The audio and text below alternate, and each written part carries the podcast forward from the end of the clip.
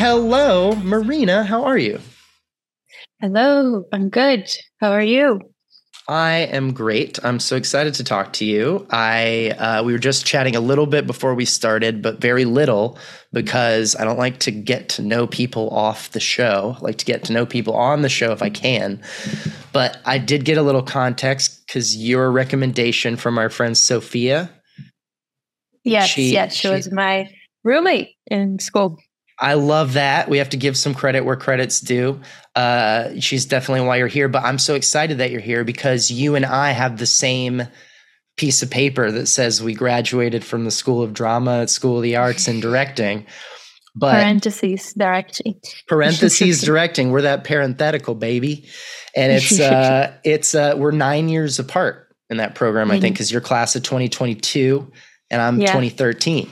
So I was the last directing student of Gerald Freedman, and you're you're in the Scott Zigler era. Yeah. So we're going to get into that a little bit. Yeah, very different. But we don't know each other at all. We've never even spoken before today, other than some email. Um, so that's the context of what we're starting in with everybody. So I'll ask you my first question, which is a fun one, uh, given that I already know the answer, but we're going to talk about it. Where are you from, dear? I'm from uh, São Paulo, Brazil. And when did you come to the States? At what point? Seven years ago. Um, so 2016. Did you come exclusively to go to School of the Arts? No. So I I was actually uh, enrolled in university here in Brazil. I'm currently in Brazil, so I'll refer to here. yeah. Brazil. Um, I was studying social sciences here, and I always loved theater. I did some programs previously in Brazil, theater related, but not directing. When you um, say social and, sciences, I think I, my brain thinks it knows what that means, but I'm not sure yeah, it does. What what did that mean for you at the time? It's not the same. It's not the same name in in, in the U.S. So it's social sciences. It's uh, it, um, it it's usually about politics, sociology, anthropology, and methods of research. So those three subjects, those four subjects, are within the social science realm. So all of those are included. Got it. Yeah. Got it. That's so kind of like that. yeah. Continue. Yeah, yeah. I was doing that, and then decided to took a gap year and go to New York to study theater uh, there, and ended up staying. And then two years after that, went to North Carolina because I realized I wanted to study directing. Let's back up a little bit because I'm gonna. I'm like I'm a little bit dog with a bone and talking to you about directing after I left and Scott and how everything's different, all that stuff. I'm going to get to that, but I don't want to rush it. So let me step back a little bit here. You're growing up in Brazil. What is the dynamic like at home? Family? What As, are we doing to make money uh, for the family? Or we got siblings? Some of those questions. Yeah, I have. Um, we are four in total, two brothers and one sister. Okay. I'm the youngest. The caçula Baby. in Portuguese. What's up? Yeah. yeah. Um, and uh, I mean, I think it was a good dynamic. My parents are still together. Um, my I grew up primarily with one of my brothers because the other two are from another marriage, so they're way older than me. Okay. Um, yeah, so good it, it, they both my parents were supportive of me pursuing theater. My mom way more than my dad. He wanted me to continue with the social science studying, but what does dad do? Ultimately, so he actually also graduated in the social science program. Oh, there you go. I but, was gonna say, yeah, but yeah, but he, but he, he had a, a wild trajectory. He started right after high school studying um, business and then um, decided to stop right before graduating and then moved to Europe and was there for decades. Uh, lived on a boat, had a had the first uh, vegetarian restaurant in Brazil, like started the first vegetarian restaurant in Brazil and a yoga school in Brazil. Um, wow. And then And then when he was in his 40s, that's when he did social, social sciences. Um, and then started a, a construction company. wow. that's what he does now. Yeah. What is, is that's what he still does? Mm-hmm. Yeah. So it seems like time wise, and I may be calculating wrong, but like that construction company sounds like that's been going on for a very long time. Yeah, it, I think yeah. That's like the decades. one that kind of stuck of all the different shit that he kind of mm-hmm. tried out.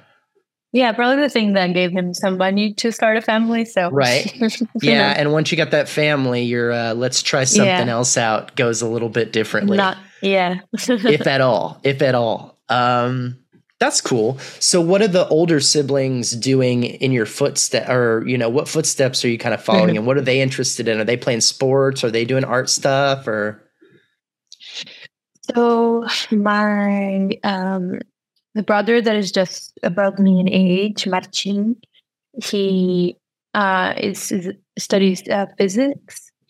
Uh, wow. He's yeah, smart fella, pretty smart. But yeah, he's in Switzerland right now getting his PhD. Um, were you um, good at that kind of stuff when you were growing up? Were no. you good at like physics and chemistry and shit like I was, that? I was in the arts. so people can do scene. both, but I do like to ask just in I case someone's. you know what's weird to me is when you go to school of the arts, you meet some of those weirdos, which I am. I love those people. Like you get there. This is the thing that would always blow my mind is I was always very much performance based you know, I kind of mm-hmm. moved around and, you know, there's some directing and acting and kind of did different stuff, but I also, I also kind of like lighting and stuff. But my thing was all very like verbal and kind of visual mm-hmm. and I like music and stuff like that. But like I could never draw. I felt like if you could draw and you were a good performer, that was like unfair. Cause I was like, yeah. you can't have the extrovert and the introvert talent one or the other. That's like that's fair. Yeah. And then I got to school of the arts, and some of my best friends, who are some of my favorite actors, can like knew how to draw. Car- yeah, they draw like beautiful cartoons or like their own comic books and stuff. And I'm like, fuck you, man. Come on. now you're hoarding. You're hoarding talent, and that's not fair. You're not allowed to be so good at so many other things. Are you good at other stuff? Do you play instruments, or do you have other things you feel like you really is your area other than directing is kind of a weird skill. It's more of a group of yeah. skills than like a yeah, like single thing. Yeah, it is weird. Um I mean, I do know how to draw. Sorry. I'm not but but you went directing. So were you acting yeah. before or have you been directing no, for a while? No, okay. So, no, see then you got the so introvert skill set. Drawing, theorizing, planning, that's all kind of in the same thing. Can you act? No, no acting. I'm Good. very bad at yes. Which is so sad because you you have both on the paper, do you not? Uh, Does yeah, it say no. acting directing? Um, mine says acting directing. No, mine doesn't because I'm from the different generation in which my program now we're gonna get totally into it. about directing. Yeah. Let's See? get into it. Okay, so we're caught up now uh, we're caught up now to you going to New York. And what was the draw to go to New York as far as like specifically did you go just like pack a bag or did you say you went to like a program or something? I did go to a program. That's the part of my of my story that I kind of like don't love talking about it because I hated the program, but I was there because that's where immigrants, the theater immigrants go to in the in in the U.S. They go to a couple of schools that accept you very easily. Um, mm. So yeah, uh, and they give you a visa, which right. is the main thing. Yeah, you, you got to get the ticket. Yeah. So I went to Strasberg uh, Institute. I was there for two years. I also did some other stuff, especially with Theater of the Oppressed in New York. They have a really big group there. But my visa was related to Strasberg. So I, I was there for two years in that let me try to help get some helpful information while also like kind of not digging too deep or making anyone sound like a jerk here. While you were there, what about that program or that project or whatever it got you there to New York? So that's a plus. We like that. But you got into it, you said you didn't care for it without trying to be as objective as possible. Why didn't it work for you?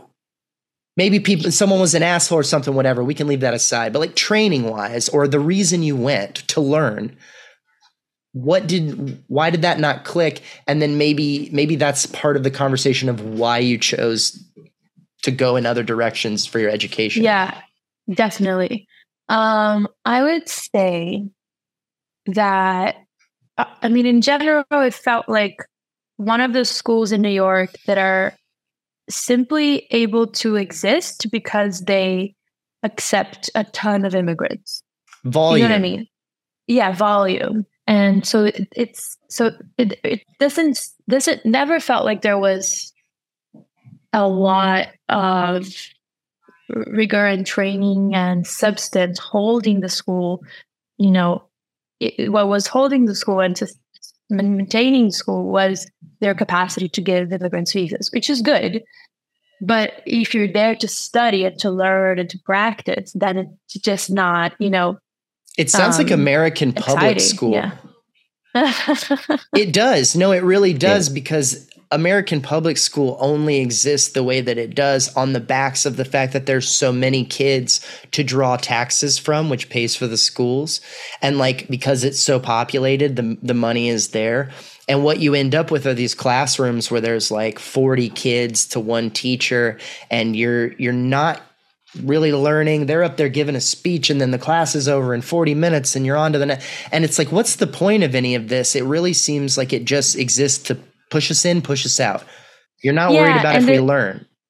And the thing is, and you know, I say this knowing that it works for a lot of people. Like a lot of people really, and I have a lot of friends. That's kind of what I'm looking most, for. Yeah. Yeah, most most of them who is Strasberg, as a, a lot of the studios in New York, is also part of the NYU training. So mm-hmm. have a really really close friend from Brazil who went through Strasberg, but in the NYU program, and she, you know, really loves it. So I know so many people who really appreciated the training. So I think all of this knowing that hey, it works for people. But mm-hmm. I think for me, what I noticed with time was that it was just felt a little too indulging. You know, it it, it didn't like in, in the acting training. It felt like uh, it was training actors to center in themselves too much and not, um, you know, open up to what was happening in the scene and you know mm. the circumstances and whatever so i with time i started feeling a little tired of that and but couldn't leave because i had to stay for my visa you know what i mean so it's always yes. that like yes so then how do you end up in North Carolina? And and what I'm very interested in is as someone in New York already involved in other training programs and I know you've not grown up in America, but a lot of American students at the same age you must have been. How old are you right now? Do you mind if I ask? 25. Right. So other American students at that same age are like pushing to get in a cool program in New York associated with NYU, even if they don't know what that means. That's like a thing they're trying to get to. You're at it. Doesn't work for you. You make a choice to go to North Carolina, which in America, if people don't know about that school, are like, what the what are you doing? Why would you leave New York City, period, to go there? So, what do you hear about this school? What draws you to it? What is the what what is that process and what what do you know about this place before you end up there?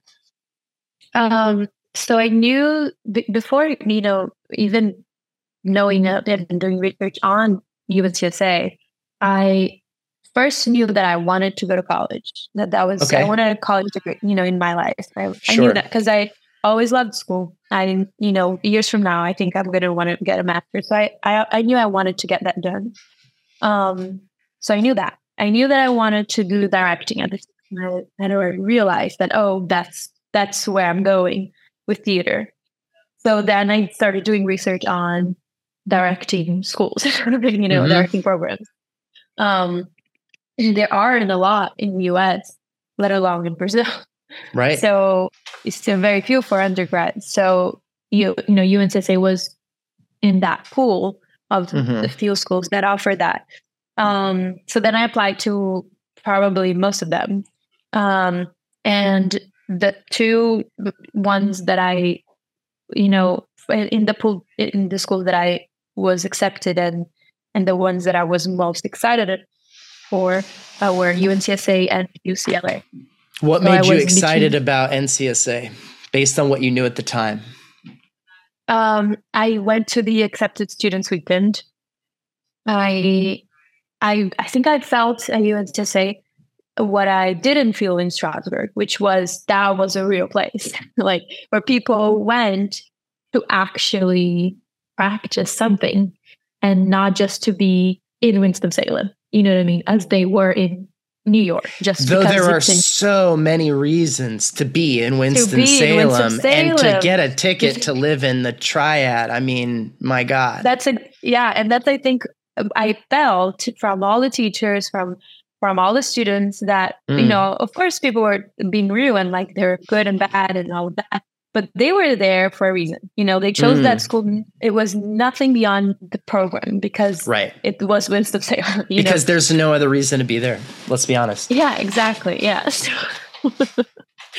That's horrible. We don't have to no it's not. great. No it's not. I do a podcast and I've done one for almost 10 years that is about the school and about Winston-Salem. So if either of those entities have shit to say to me, come on, okay? I'm selling your, I'm selling your city and your town every week. So I don't even don't even, all right? But let's be honest, it ain't the fucking yeah. Paris of North Carolina. We're not going there for the cuisine or the culture. Yeah. It's like it's a regular it city. Hard. Like so many regular lovely cities in America. Yeah, and it was hard. I, I remember um, when I arrived, for you know, when I had already decided to commit to the school, and when I went there for my first year, I was sad. Like I was like miserable because it was just quiet, far away. Yeah, it was the first time that I felt like culture shock because in New York there's so many immigrants mm-hmm. that you kind of don't feel mm-hmm. it. You blend into the the you tapestry. blend in. Yeah, but in Winston-Salem, I felt it hard. And I was the only international student in the drama school, not even mm. in my program, in the entire drama school. So, yeah, yeah, so it was tough, but but I definitely loved the program. Like, you know, I don't think I would have a, a better education anywhere else. At least what it was for me, a good education. You know, what it worked for me. So let's talk about the program then, and you're going to have to kind of be the um, you're going to have to bear the brunt of my ignorance because I don't know the answer to these questions as I so often do when I talk to people that go to school. Is the idea is that we have a common language and stuff, but the program that I graduate, and i will give a little context. I don't want to jump ahead too hard here for anyone who might be listening because you're a little bit younger than I am. I will go so far as to say 10 years. And I know there are people listening to this show that are closer to my age, but a lot of people are going to be listening to this episode because they're your age. And so I'll give that specific context and we can kind of go back and forth on this because you don't really, I would imagine, know that much about what it was like to be at school when I was there. Only so much, right? Yeah, very little. And vice versa. I don't know shit about what it was like. To, I met Scott once in LA. That's it. So I've, I would never even got a chance to go to the school. I'm going to be there later this month for the homecoming thing, but um, I never got a chance to, haven't had a chance to visit. And of course, with COVID happening in the middle of the time that you're there, which we'll also talk about, it you know it limits the amount of engagement. But let's talk about how it's structured a little bit because you applied to the school knowing it's a directing program. At what point did they switch to? uh, a full directing program because what I came from, I was the last graduate of the program that Gerald Freedman ran for like 22 years. So the way it worked for a really long time, and if you meet a directing student, of which he started the directing program, there wasn't one before that, it was all actors. So he came up with what his version of a directing program was. And unless they graduated really recently, if you meet a drama director, from NCSA, of which there are plenty over decades, we all learn the same shit from the same guy. So then that changed because it had to. I was the last one to get that training. When Gerald created that program, his idea was, and I don't want to misquote, so I'll do my best here because I'm not him, but the idea was to build on the acting training. And the idea was that uh, in his mind, he was working with a very old model to be a great director, you really do have to understand acting in a really fundamental way. Like you need to get it. You need to understand what they're doing or who are you the fuck to tell them what to do. I really resonate with that everywhere. I don't like the idea of supervisors who have never done the work they're supervising. I don't think it's a bad idea. So his program was only a two year program and was kind of genius because it really was a graduate program. Gerald's mm-hmm. directing program was a master's degree. The only thing is, you don't get a master's degree when you graduate, but you get a master's degree while you're getting your bachelor's degree. And when you leave, your paper may say one thing, but you got double school. And I loved that. I had a weird experience because listeners of this show know I started in DMP. I was originally a lighting oh. designer. Mm. I spent a year in town getting in-state tuition so I could lower my cost. Fell in love with the drama school. Go listen to past episodes and hear the full story of I end up in drama and directing.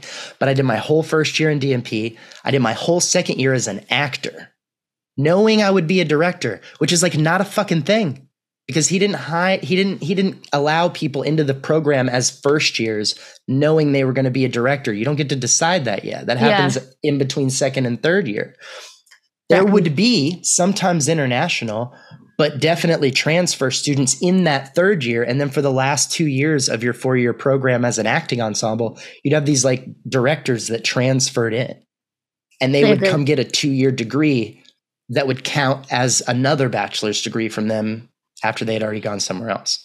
So mm-hmm. I was kind of a weird hybrid.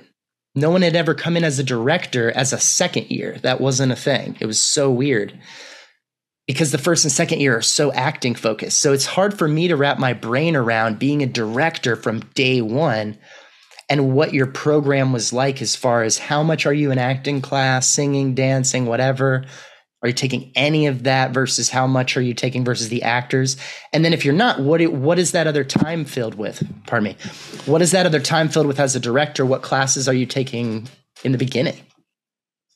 Well, I do think that you know it's not at least from from what I hear.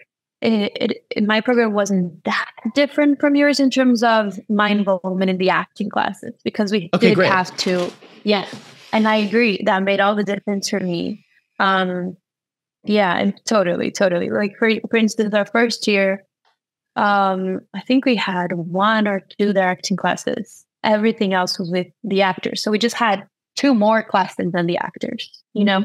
Did you have them the in place of something like they had an extra singing and you took that? I mean, I can't imagine you guys had literally have remember. more classes than they do. We did. We did. We totally wow. did. We were we were in rehearsals since first year and you know actors are only in rehearsal starting third year at least that's how it works now so in the so, evenings let me get this straight in the evenings when you're a first year student your acting class is done and they go off and work on their scenes for class. Yeah and yeah. you're going to rehearsal starting first year. In what capacity? Yeah. what are you doing there? And We're in AD. rehearsals. We're how many ads assisting. does each production have? Depends. Can have up to we i had one that it was me and two that it was me and someone else. So either one or two. Never more Usually than two. cause, no because it's only two directors per year so oh yeah. is that a rule across the board yeah i didn't know this was different yeah they only do they they used to do one or two and now i think they're trying to do two so they have a friend I can't imagine doing it alone. I would not sign up for that. Yeah, if I didn't have a if I didn't have a peer, did you have a fellow yeah. directing student? I did. Yeah, yeah. Oh, thank Great. Christ! oh my god! No, there were four of us. I wanted more. Um, yeah, but I understood. I think at most there were two different years in the time Gerald did it where he had five, and those were late, late, late, late. And he was like, no mm-hmm. more. That can't do 5 mm-hmm. It's too many. Not because of it's great to have them on as ADs all year, but when they have their projects at the end of the year and there's yeah. like five in each class, now there's 10 directing projects to both yeah. produce and go to. It's too much. Um, that was the same thinking. I think. I would think, I would personally, if I was doing it, I think three is the soft spot. I think that's the sweet little zone to be in because First of all, you need the I think you need the staff. So when it when, when I was there, obviously it was only third and fourth years and they each had different titles. So only the fourth years could be assistant directors. You had to be a senior then, in the directing program to be an AD. And the AD wow, is different. Is the right hand of the director taking notes. They're the AD. The third years would get assigned underneath the AD as a directing intern. So each show would have a director, a fourth year AD, and a third year directing intern. And the directing mm-hmm. intern, shut the fuck up. That's your job. Mm-hmm. Be quiet, stay out of the way, watch, take notes, do anything that's asked of you. You're like a PA on a film set. Like Mm-hmm. Don't don't start having ideas and contributions. That's not why you're there. you're lucky if as a fourth year AD you can get the ear of the director and get some thoughts in and contribute and collaborate and that fully just depends on the director because you might have a guest director who's like not interested in your thoughts, know what I'm doing, take the notes. Shush. Yeah, and I think that's still similar. Those people. yeah. I am so grateful for. I don't know about you. I'm sure you assisted a lot of people in four fucking years of being a director's assistant because, God, that's a long time to do that. Good training. But did you yeah, prefer yeah. people who let you collaborate or you like to just watch and learn? Um, I appreciated both. I mean, I, because I actually didn't have that many AD, AD assignments because I but that's the other thing that Let's go. was new. so there was this, and I think it's over now, but um, there was this program called um, Studio for Creative Practice. Hmm. And it was did you did you ever meet Molly Maxner? Yeah. Yeah. Okay. Yeah, so yeah, yeah, for sure. She was in so, the directing program just a few years ahead of me. So we yeah, overlapped yeah. not at the same time, but um yeah, yeah, no, I know Molly for sure. So Molly, she's not at UNCC anymore, but she was there. It, it felt like she graduated with with me with my class because she left when we left. But mm. just you know, she was there teaching, obviously, but right, just in our hearts. Um, so she started this program called Studio for Creative Practice, which was a space for students from, from all different schools to um, get together and collaborate. Mm-hmm. So you could do that instead of, and you know, the hours were evening hours. So you could do that instead of being a rehearsal if you wanted to. And I did it for two consecutive years. So I did that for my third and fourth year. So I really only AD'd for my first and second. And what are you doing in that space?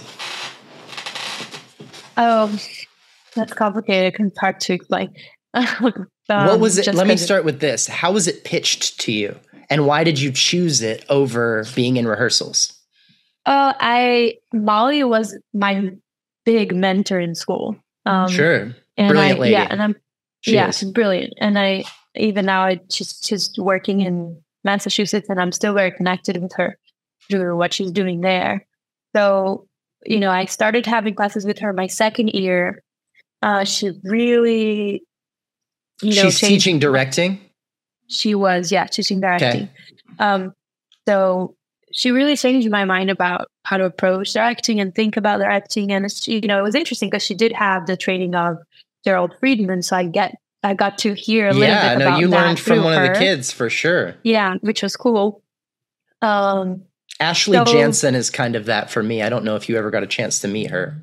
No, but I heard. I heard of her. Mm, if you ever get yeah, a chance. She, yeah. Um, I heard good things. So, but yeah. So, and Molly is also, you know, she considers herself a maker.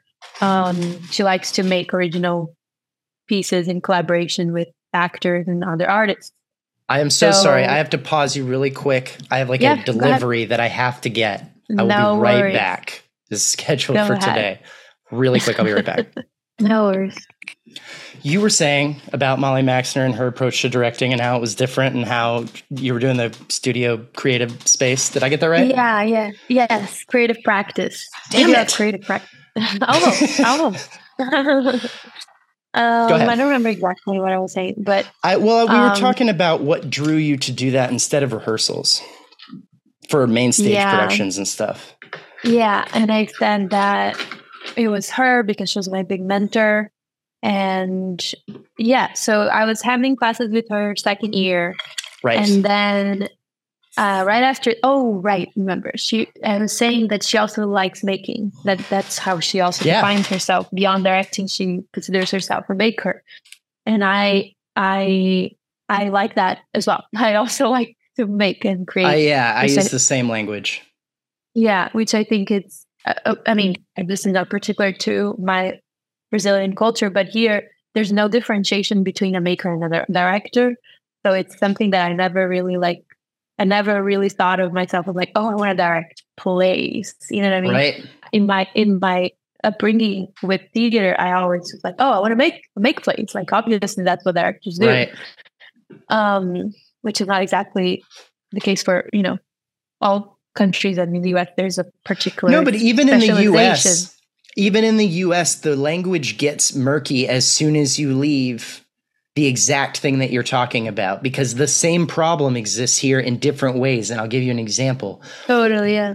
When you leave School of the Arts and you go tell anyone, unless you're talking to someone who works in the theater, you go talk to anyone, uh, someone in film and television, someone who works in a fucking bakery, your grandma, and you're like, oh, I went to college. And they're like, oh, cool. Where'd you go? I'm like, I went to North Carolina School of the Arts. They're like, that's great. What did you major in? Directing.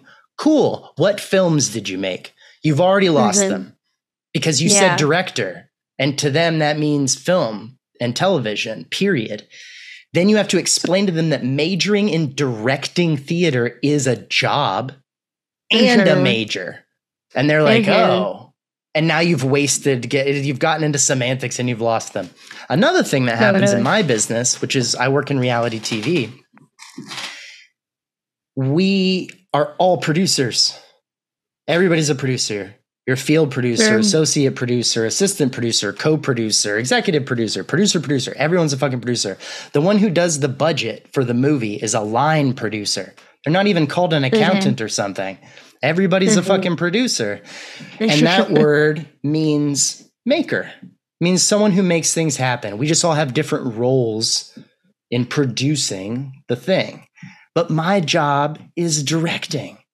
I'm a director. I direct television, but I don't say that on my resume anywhere because the words are so particular to each place, whether it's Brazil and theater or it's New York theater or it's LA film and television. Like you have to you have to put the words aside and get to what the fuck you're talking about.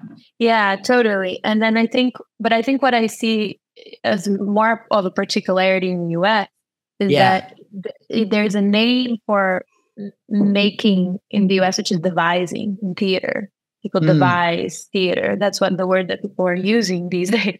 I don't and, think i've heard that yeah. Okay. So yeah, I've been out of the oh, like, theater oh, for a um long time. So so you know you it's it's pretty it's pretty pretty much there. Like people in in UNCSA, there's even a program, a class called devising.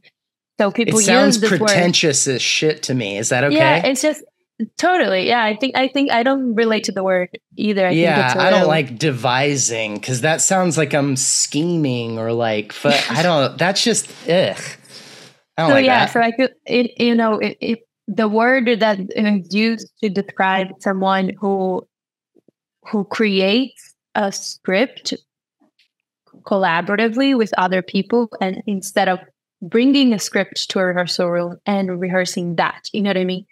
Um, okay. So, so yeah, so Molly, I guess she she she understands herself identifies she also doesn't really like this word devising but she she is more so of a deviser than a director in the sense that she she rather create a story than direct one that already exists in the paper um, you know what I think that, is so yeah. interesting, and I want to get your take on this because you you have grown up with Portuguese and you're very very fluent in English, and I want to know what you think about this. Um, we have a habit in English that I don't see happen in other languages the same way. I grew up in a half like Spanish speaking household. My Spanish isn't amazing, but I'm I'm I'm all right. And I have a lot of friends. Uh, I work with a lot of people uh, internationally for my job, so I talk to a lot of people who speak different languages.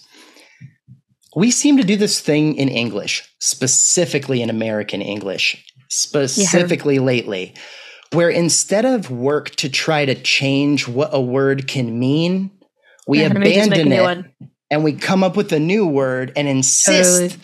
that that is what the fuck we mean and not this old thing. And Absolutely. my I have the opposite impulse, Marina. I am like, let's just change what that word means for us. Yeah.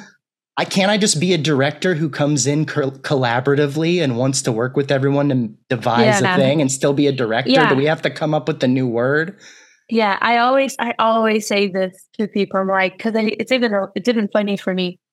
Um, like even even small things, I always joke about it with like food. Like you have cupcake, you have muffin, you have loaf, you have cake, and like in Brazil we just have cake. Like it's just right. a word, you know. Like the the shape of something doesn't necessarily for us doesn't necessarily change what it is. Right. Um, so, like you know, the other day I was oh there, this this is a it happens all the time. Like with my roommate in New York, there's this one time that I saw a mouse in a mice in in the apartment as New Yorkers do. Sure. And I I was in the bathroom sitting in the toilet and I just saw it like going underneath the the the door yeah. and start to scream. But for me, so in Portuguese, we use the word rato, which is rat, but we also use the word rato to describe all different types of rats. Like it can be a small one, a big one. We just use the word rato. Right. Almost like so, rodent for us. I guess. Yeah. Yeah. Covers so, it all. Yeah. So, so in my brain, you know, the direct translation that I did with rato was rat because it's just similar in the sound of it mm-hmm. instead of, of, of, translating it to mice, you know, because it was a small, it was a, it was a mice, okay. but I just start to scream, a rat, sure. a rat, a rat. Yeah, yeah, yeah. Then my roommate comes out, I, I, I know, out of the bathroom, talking to her, saw a rat, no, no, no, no, and she can't, she can't like join me in the search of the mice until I explain to her whether it was a rat or a mice. She's like, wait, wait, wait, was it a rat or was it a mice? And I'm like, what do you mean? Like, who I don't gives a shit? And you know, so moments like this that I that I realize this that the thing that you're expressing, you know, right. the the how precious certain words are semantics we call them semantics and it, you know it's it makes sense because the like the the the what you have to do in a place like Brazil or even like France or other places in Europe to uh, add a new word to a to a dictionary, it's tremendous work. You have to go There's through the government and shit. You have to go through the government. It's a whole institution.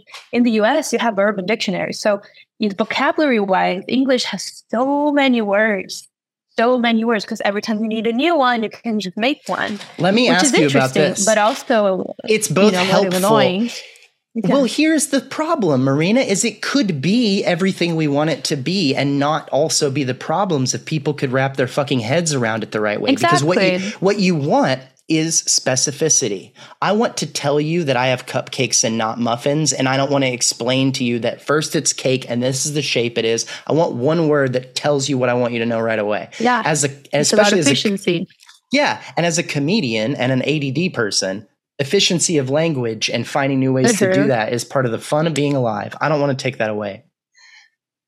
What I get upset about, and then I start to sound like a crazy right wing fucking Trumper, Joe Rogan, whatever the fuck you want to call me, and I'm not, is that I don't want everyone's feelings to be so sensitive when it comes to a lack of understanding that you have that most people that have grown up in America speaking English, especially if they grew up into the 90s and the 2000s, they don't understand that it is going so much faster and at such a bigger volume than it ever has before. And everyone who doesn't speak English is not going to fucking jive with that because they're not used to it all moving so quickly or coming up with a new word every five seconds. They just call it fucking cake. We're, we're not even having that conversation. You've also got half the world that's got their gender tied into their language. And in the last few years, it's like they want to have a new conversation about gender, which is great. And we should, but you got to be a little emotionally patient for everybody and appreciate that this language in America right now is doing something different and weird and special that it doesn't normally do. Yeah. And we definitely. can't all get our feelings hurt when we don't when someone doesn't pick the right thing. Yeah, and I think what I what I observe as a foreigner is that um, this need to specify each word, especially when it comes to um, identitary issues. Right. Um, it it has to do with a a, a want, which I think is a beautiful want, to use language uh, to empathize with people. Yes. You know. Yes. So so that's why we have poetry. Yeah, yeah. So it's like it's this understanding of like, oh, I've had this word used to me mm-hmm. before and I didn't like it. So I will pay attention to words that hit other people the wrong way and not do that. So it comes from a beautiful place of just wanting to, you know, create more empathy. But but I, what I observe is that that's not people that generate, you know, and I include myself in this generation. I don't think my generation and the generations younger than me are aware that that's the why. You know what I mean? Right. I think it's just you just grew up in it, so you're just seeing it as the way to do it, the way to be empathetic towards others, and not right. that that's how we have grown up to understand how to do this, and you know how we have developed empathy for ourselves. And it's not the only speaking. social benefit of behaving that way. It is the purest. It is the most beautiful to add empathy, to remove pain, to grease the wheels of getting through this difficult life for people. Man, I'm on board with all of those things. You could also condemn and judge other people's language as a way to signal to your peers that you're on the level and that you're participating in the righteous crusade of improving the language of everyone who came before you. And I don't know if that's always something people are aware of. It's like, well, you know, that's why people might be critical of your assessment or your judgment because we don't know what your intentions are. And it makes it easier to judge everyone's intentions and know what they are when you can sense that people are coming from a place of empathy. Like you can feel it. And when someone is yelling at you about using the wrong word, that doesn't feel like you're trying to increase empathy. Because if you were, mm-hmm. you'd have empathy for me, the person who made the mistake or said the thing that they're not aware is a problem or whatever. Why is your yeah. empathy only for the oppressed, but not for the people who are behind the fucking times, whether it's your grandma yeah. or me? Yeah, yeah, and and that's why I, I mean, I, I really hope everyone has the chance to become a foreigner at some point in their life. I love because, that sentiment. Yeah, I, I, I really believe in it because I think it teaches you so much, so much about how you mm-hmm. really you're just you and you know you're not you're not your culture. You're not you're just you. And right. yeah, I don't know. I really I, I think you can get a taste foreigners. of it. You can get a taste of it in the States low key. It's nothing like leaving it's nothing like leaving. I can't even begin to describe that because I've never spent extended time out of the States. So I can't say it's the same thing by any means. But I'll say that I think where I got a little bit of that perspective without doing it was I grew up in a place like Texas. Then I went to New York with no Texas support, really. Like kind of like you did from Brazil, which, like, man, Austin, Texas, and New York City, it has a different culture. It's very, very, very different. And if you can drop yourself into a place with no support where the culture is super different, Definitely. it may not be the same as, you know, because not everyone gets an opportunity or a reason to be a foreigner. That's a that's part of the problem of not getting that perspective. As and mm-hmm. American culture doesn't exactly advocate for go live in another country. They're like, you made it. You're already here, kid. Don't worry about it. Mm-hmm. And yeah. so, but if you can try to, ju- you know, and I mean the same thing in reverse you've been living in New York, San Francisco, Los Angeles, one of these hubs where everybody's kind of all got the group think and you feel like all your friends and you are on the same page, go live in Nebraska for a little while just to do it. Just to fucking do it. That's a hard sell on people. Why would they want to do that? But but it is a good it, that exposure is huge and yeah. I think I think forgetting that so many people that we struggle to like agree with are not they're not going anywhere. So it's like we got to figure something out yeah, and it, going back to you know UNCSA and what it was like to to be there as a as the only international right. student in, in drama, I, I, you know, just to, because I started saying that it was so painful, it eventually it, became um, very interesting and pleasurable because it, be, it was fascinating, you know, yeah. beyond the, the, the hardship of it and feeling so isolated and so misunderstood you start to when you when you get through that you you start to see people like oh you're so different. That's so cool. Like you know it's so amazing how different we are. And that was it becomes a celebration. really great. Yeah. I love that. What do you what do you feel like was were the cultural things that you experienced while you were at school. Maybe not even maybe some of it was like american versus brazilian culture but maybe it was also just you know between the faculty and the students or the vibe on campus. I mean you showed up you showed up right after like me too blew up the world appropriately and I imagine that makes its way into a conversation on a campus that's training people for the industry that's currently on fire. And then you go from that to COVID. I mean, Scott Zigler had a head of the fucking rain to try to sure? to try to captain the ship. Quite a few icebergs that had none of your had nothing to do with you guys as far as that goes. What what was that like? I mean, those are two big things, and just in general, you're dealing with the change of hands from Carl, who'd only been in charge for a few years. Yeah, um, some of the different things. There are a lot, but I think I don't know. I think in terms of the training, something that really stood out to me was intimacy choreography. That was have you heard of it? It's it's in film too, right? Oh, yeah. you're talking about the idea of them like planning sex scenes before they do it. Yeah, and an intimacy uh, choreographer, like a right, right, right, right. Someone treats it like a fight scene. Yeah, exactly. Yeah, yeah, sure. So, so that is like completely foreign in Brazil. Like that does not right. exist. It's yeah, foreign so here. That, They've been doing it for like very not very long. Yeah, yeah, exactly. So that was very different for me, but interesting because it's useful to learn the language. Um, and then when I work with Brazilian actors, then I have to to break the language because then that language doesn't work then, you know. So right. Um, yeah. So that was that was very different. Um, Who would do that job? I, intimacy choreographers. Yeah. Who would do it? You mean there? Well, if you had a well, if you had a play on campus that had a sex scene in it. Ah, someone would choreograph the intimacy, correct?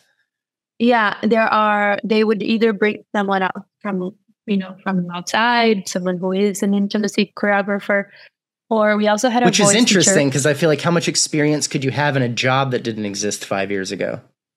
Yeah, there are programs to train people. At, at, cool. at least back then, yeah, and there were still. Oh, I'm sure they're um, still there. Um, yeah, and so we also had a voice teacher who maybe you had uh, lessons with as well. No, um, Robin.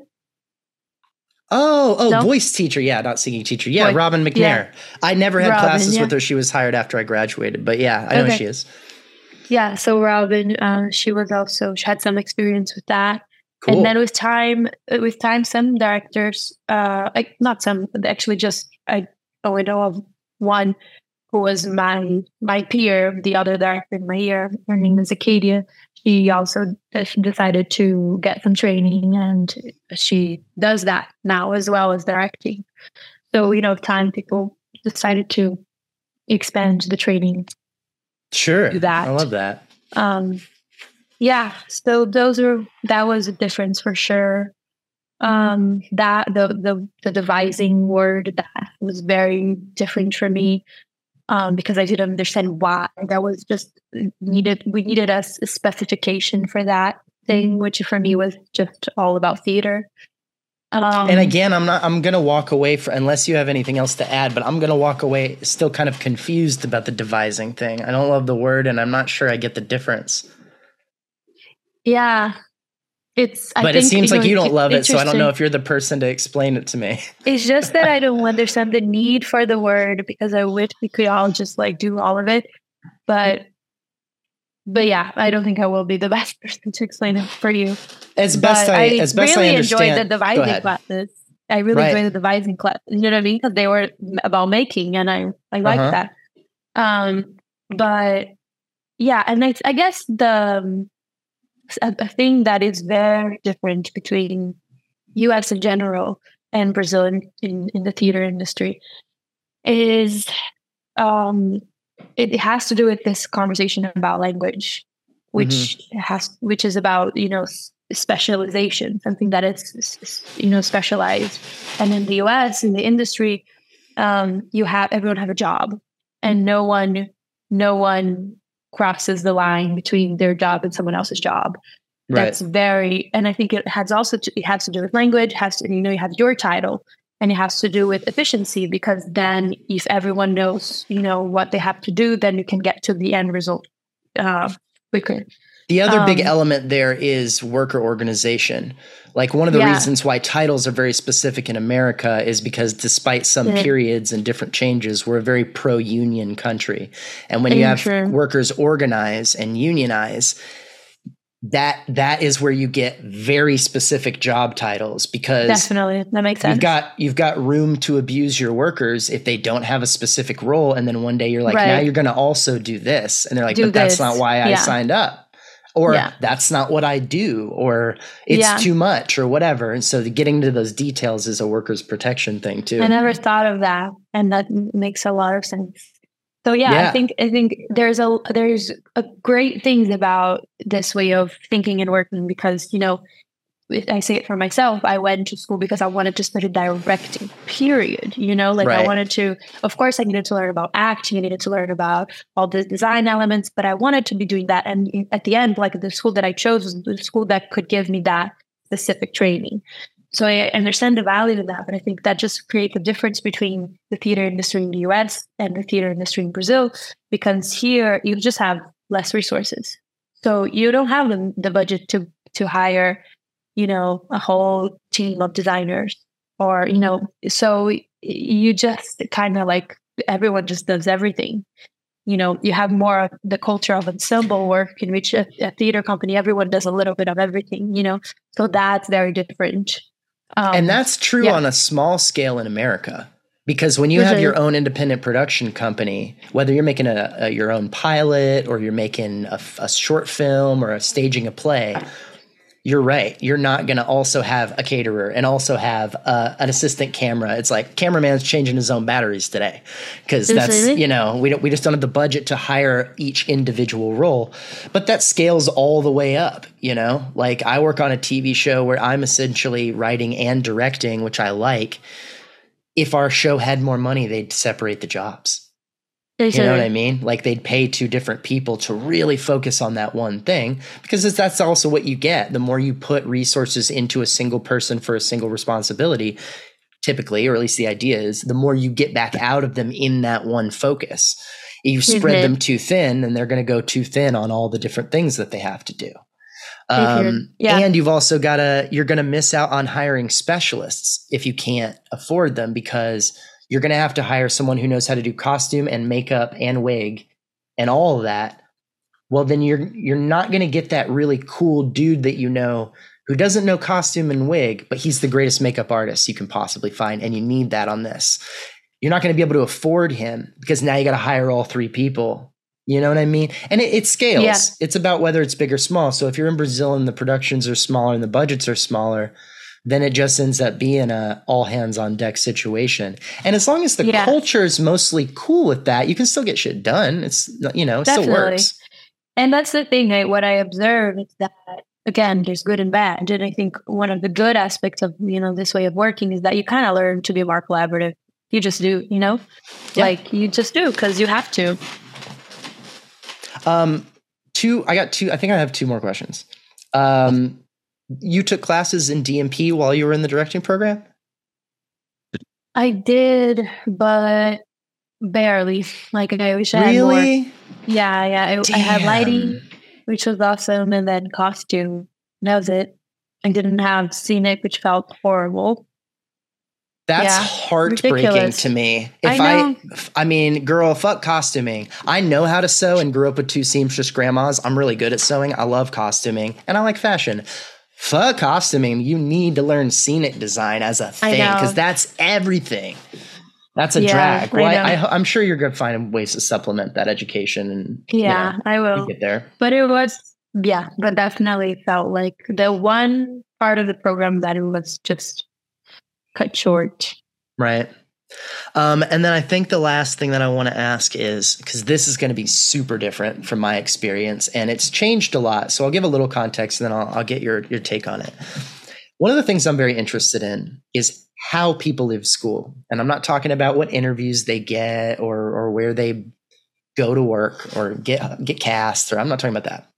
I'm talking about what your mindset is in like March of your graduating year right before you're about to get there, what the school's putting into your head, what you're putting into your head, what the world looks like, all that stuff's kind of swirling around. And then in like a year after that point, March of the following year, it's been a fucking whirlwind hurricane. Have I moved here and I got this, blah, blah, blah, blah. And that story is usually pretty cool. But that first push is very interesting to me because I think it says a lot about what the education has done to your brain, what it's made you think like. Um, and it, it's going to tell me a little bit too of how things are different. So, like when I was in school, and we talk about this often, Gerald's program was based on the model of the like 80s, early 90s repertory theater ensemble company. There used to be a bunch of them. They were all over in these regional theaters. And if you worked well, got a good skill set. You could audition for one. You'd probably get in if you were pretty good, and you could make a little career living in like Atlanta doing theater. And this was a thing. This was a thing for a long time. And Gerald worked with a lot of these companies uh, in Ohio and at the Guthrie and different places. And he kind of built the program on setting these actors up for this. And the directors were kind of meant to follow the same path. Where you go to these regional theaters, you'll be an AD for a few years, then you'll get to start you know, Milwaukee, whatever, you'll get to be a director and then maybe you're an artistic director later. Or if you get really lucky, kid, you go to Broadway. That was kind of the path that was there. My senior year, Gerald had already had his stroke a couple years before. My senior year, Carl was our dean. So Gerald was still teaching us, but Carl had come from New York and he was, you know, early 40s, started his own theater company. So it felt like, hey, we got this new chance, this new link because the old model's kind of dying out and Jerry never knew how to teach us anything else. We have a new chance to like get in at these new upstart theater companies in New York City and around the country and all this stuff. And that kind of happened.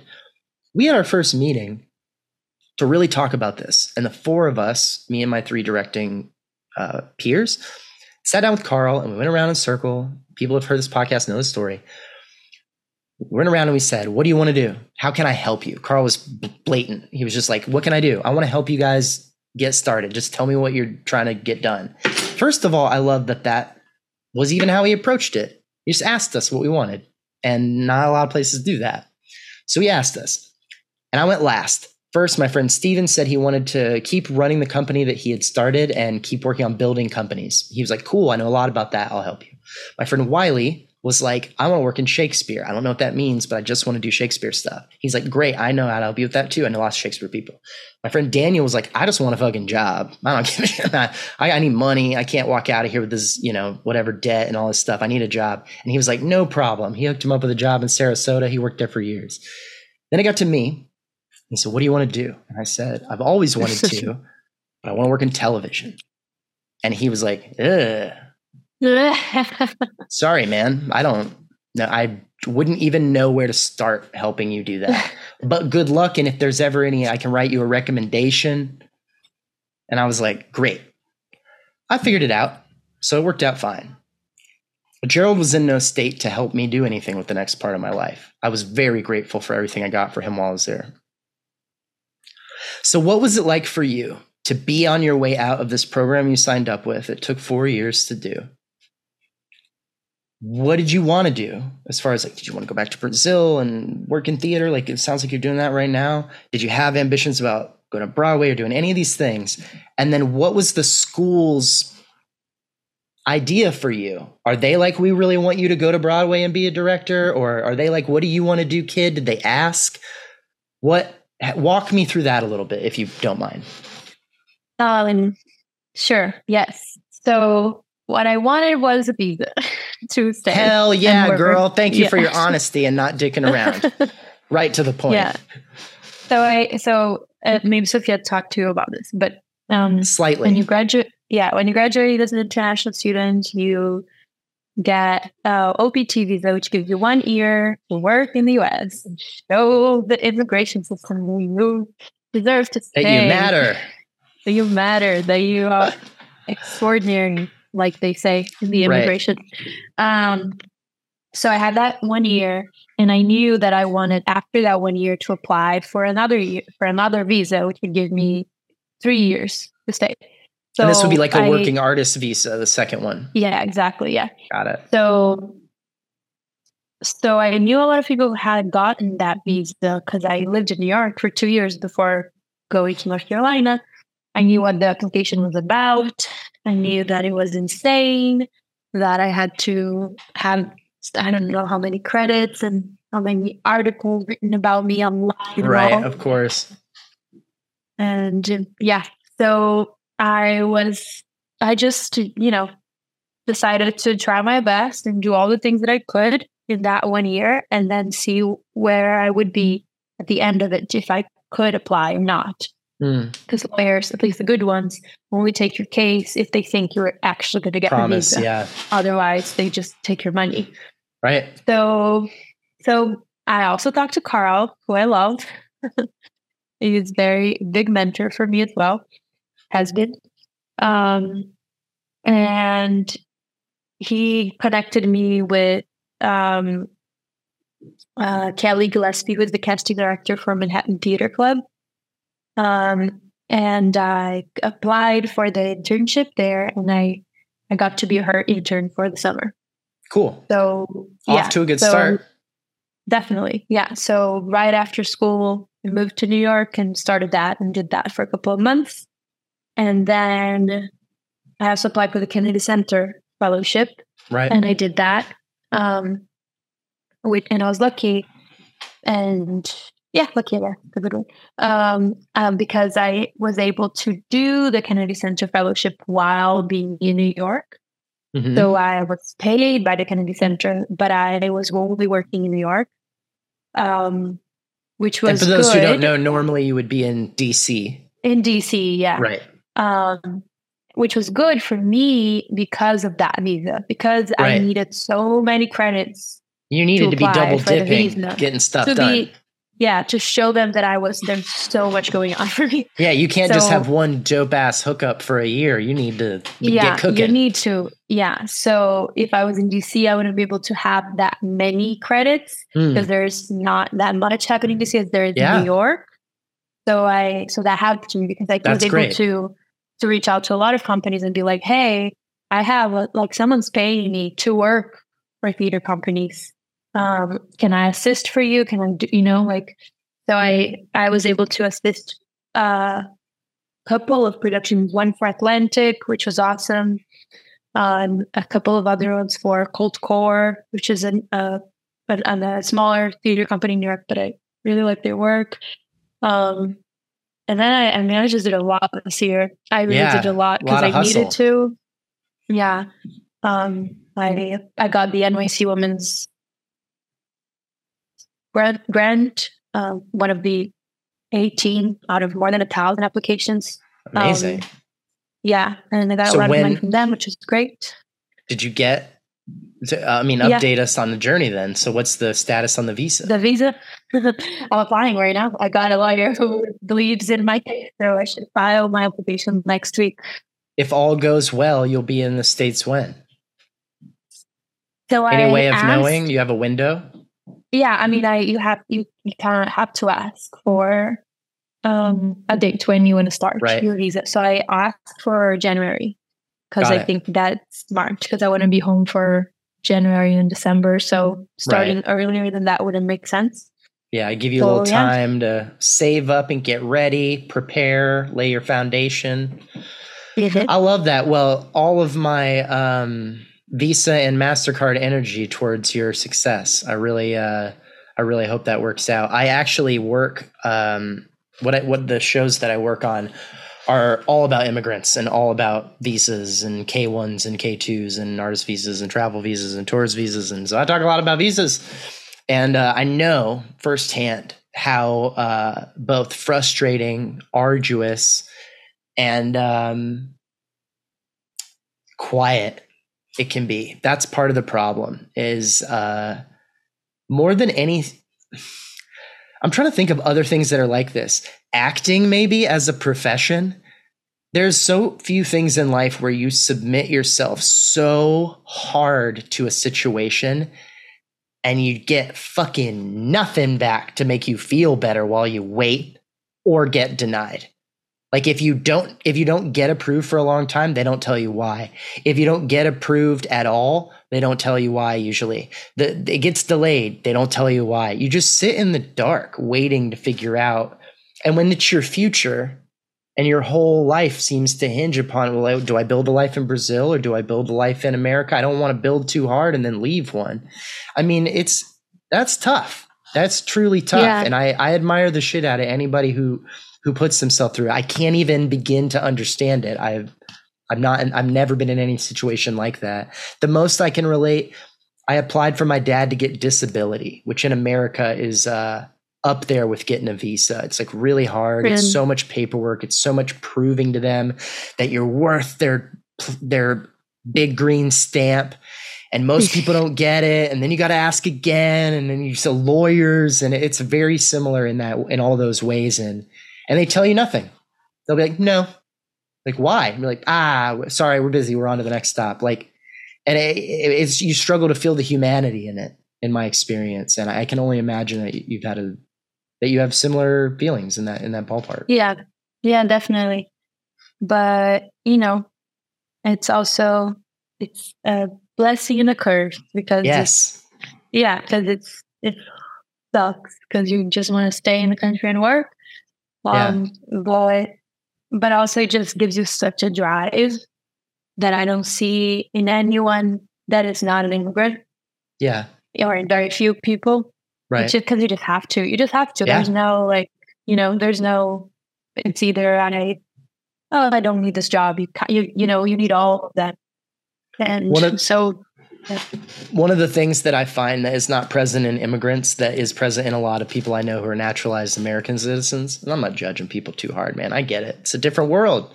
You can't expect different world, yeah, to be like you if they grow up in a different world. That's crazy. That's crazy exactly, thinking. Yeah.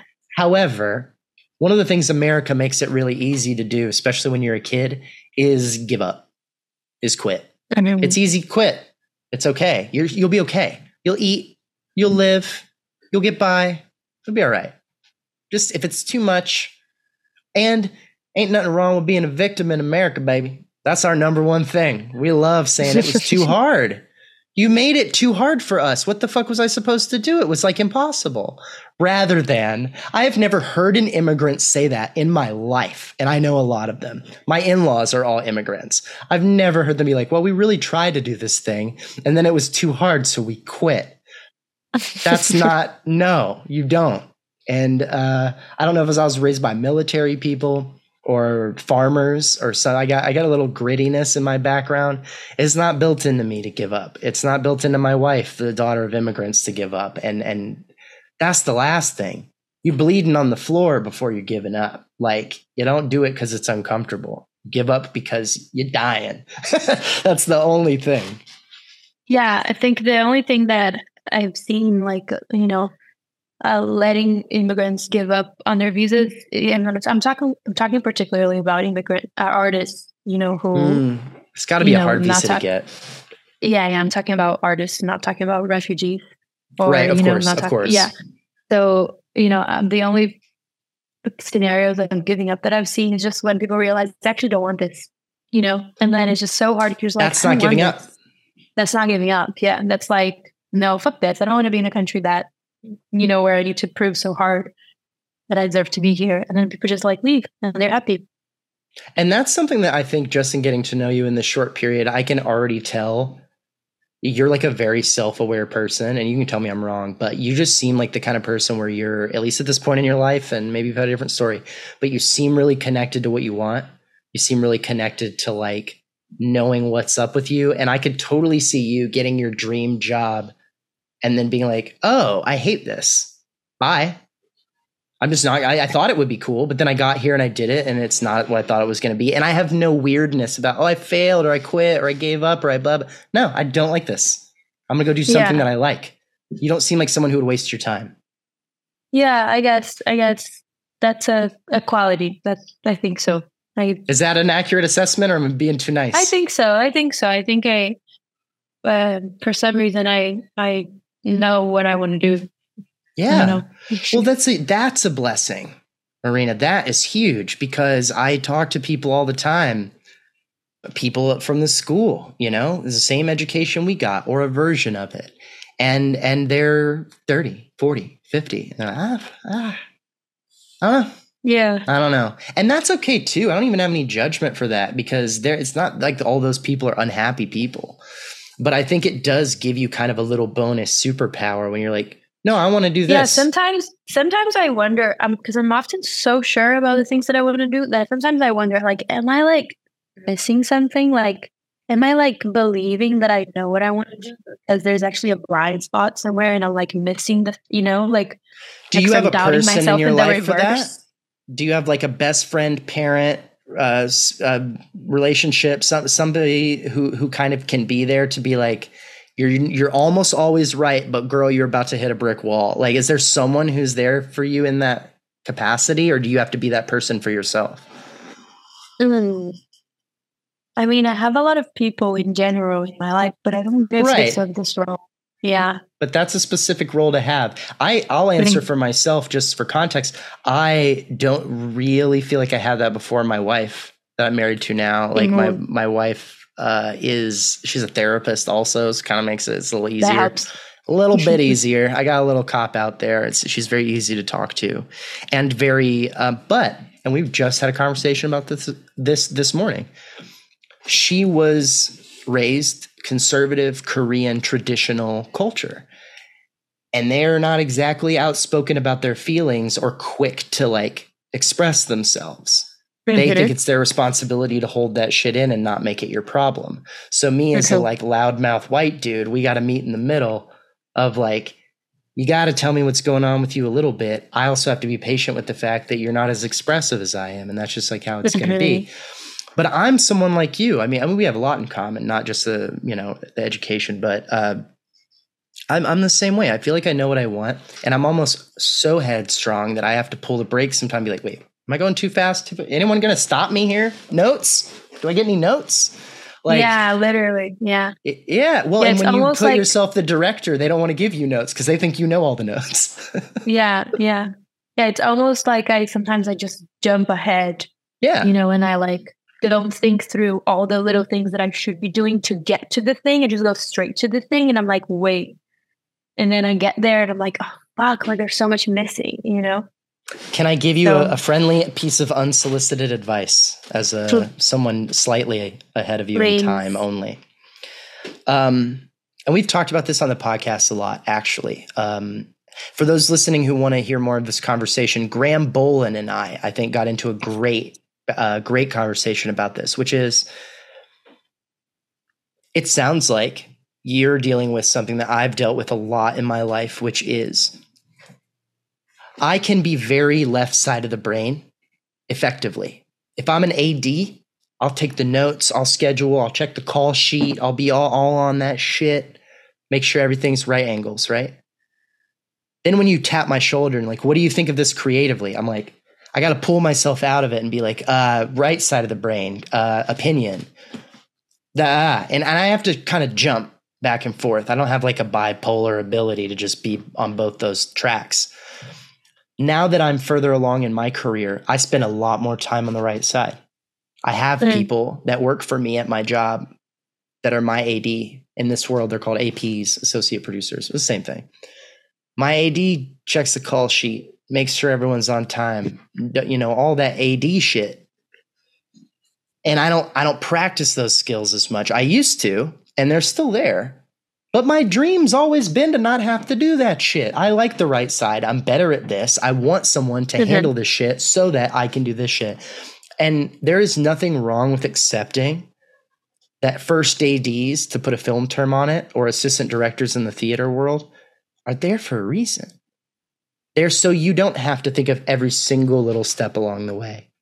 They do that. You're the one who's like, let's go here. And they're like, ma'am, have you thought about these things? And you're like, fuck, mm-hmm. I didn't. But let's do that. Let's, now that you brought them up, let's address that before we get there. But the thing is, is that they don't think that far ahead. They, mm-hmm. they're, I mean, they may be on their way to it if they're on the track to be what you're doing. But there's lots of like first ADs in the film world who don't want to direct films. They're 1st mm-hmm. ADs. They want to make sure everyone's on time and the director has everything they need. That's what they're good at. Yeah. Find like these manager. people. Yes. Find your stage managers. Find your ADs. Find your people who are excited to help you do the shit that jumps you ahead eight steps.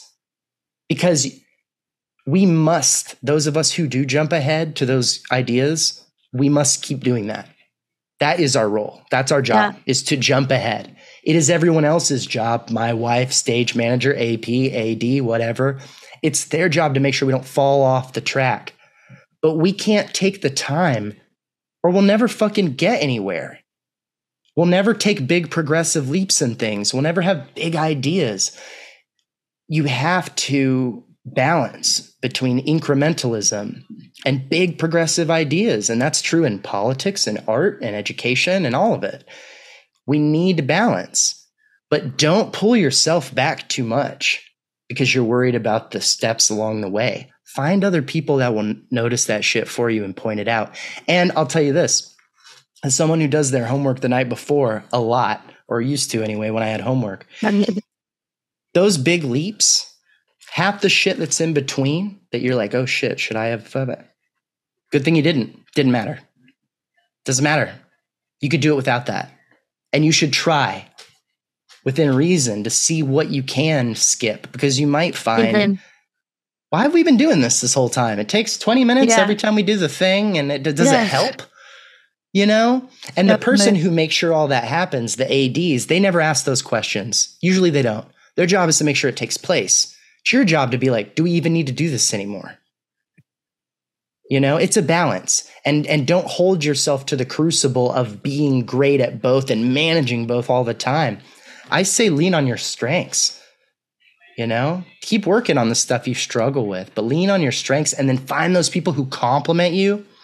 And that's perfect because you're raised in fucking Brazilian theater where everybody pitches in and everyone's ensemble and that's perfect. collaborate. Yes you've got the whole collaborative mindset built into you. So it's like it makes sense for you to, lean on the shit you're fucking good at and then get everyone to help you out. And it feels great. It feels great when you turn over your shoulder to the stage manager, doesn't it? And you're like, everything's on track and we're good. And they're like, we're good. And you're like, fuck yeah, let's keep making awesome yeah. stuff. Um, best feeling in the world when you There's no better like feeling. a stage manager taking care of you. Yeah, it's like they, are not even touching you, and yet they're massaging your shoulders emotionally. Yeah. You're like, it's all good. You know why? Because shit is on time, and the props got paid for, and they didn't lose the receipt. Like all that shit. You're just like, it's done. It's done, baby. It's done. And you're like, ugh. Acts of service. That's what directors. Our love language is acts of service. um, yeah, totally agree. Thank you so much for talking to me. I really, really enjoyed this. This was super fun. Thank you. I really enjoyed it.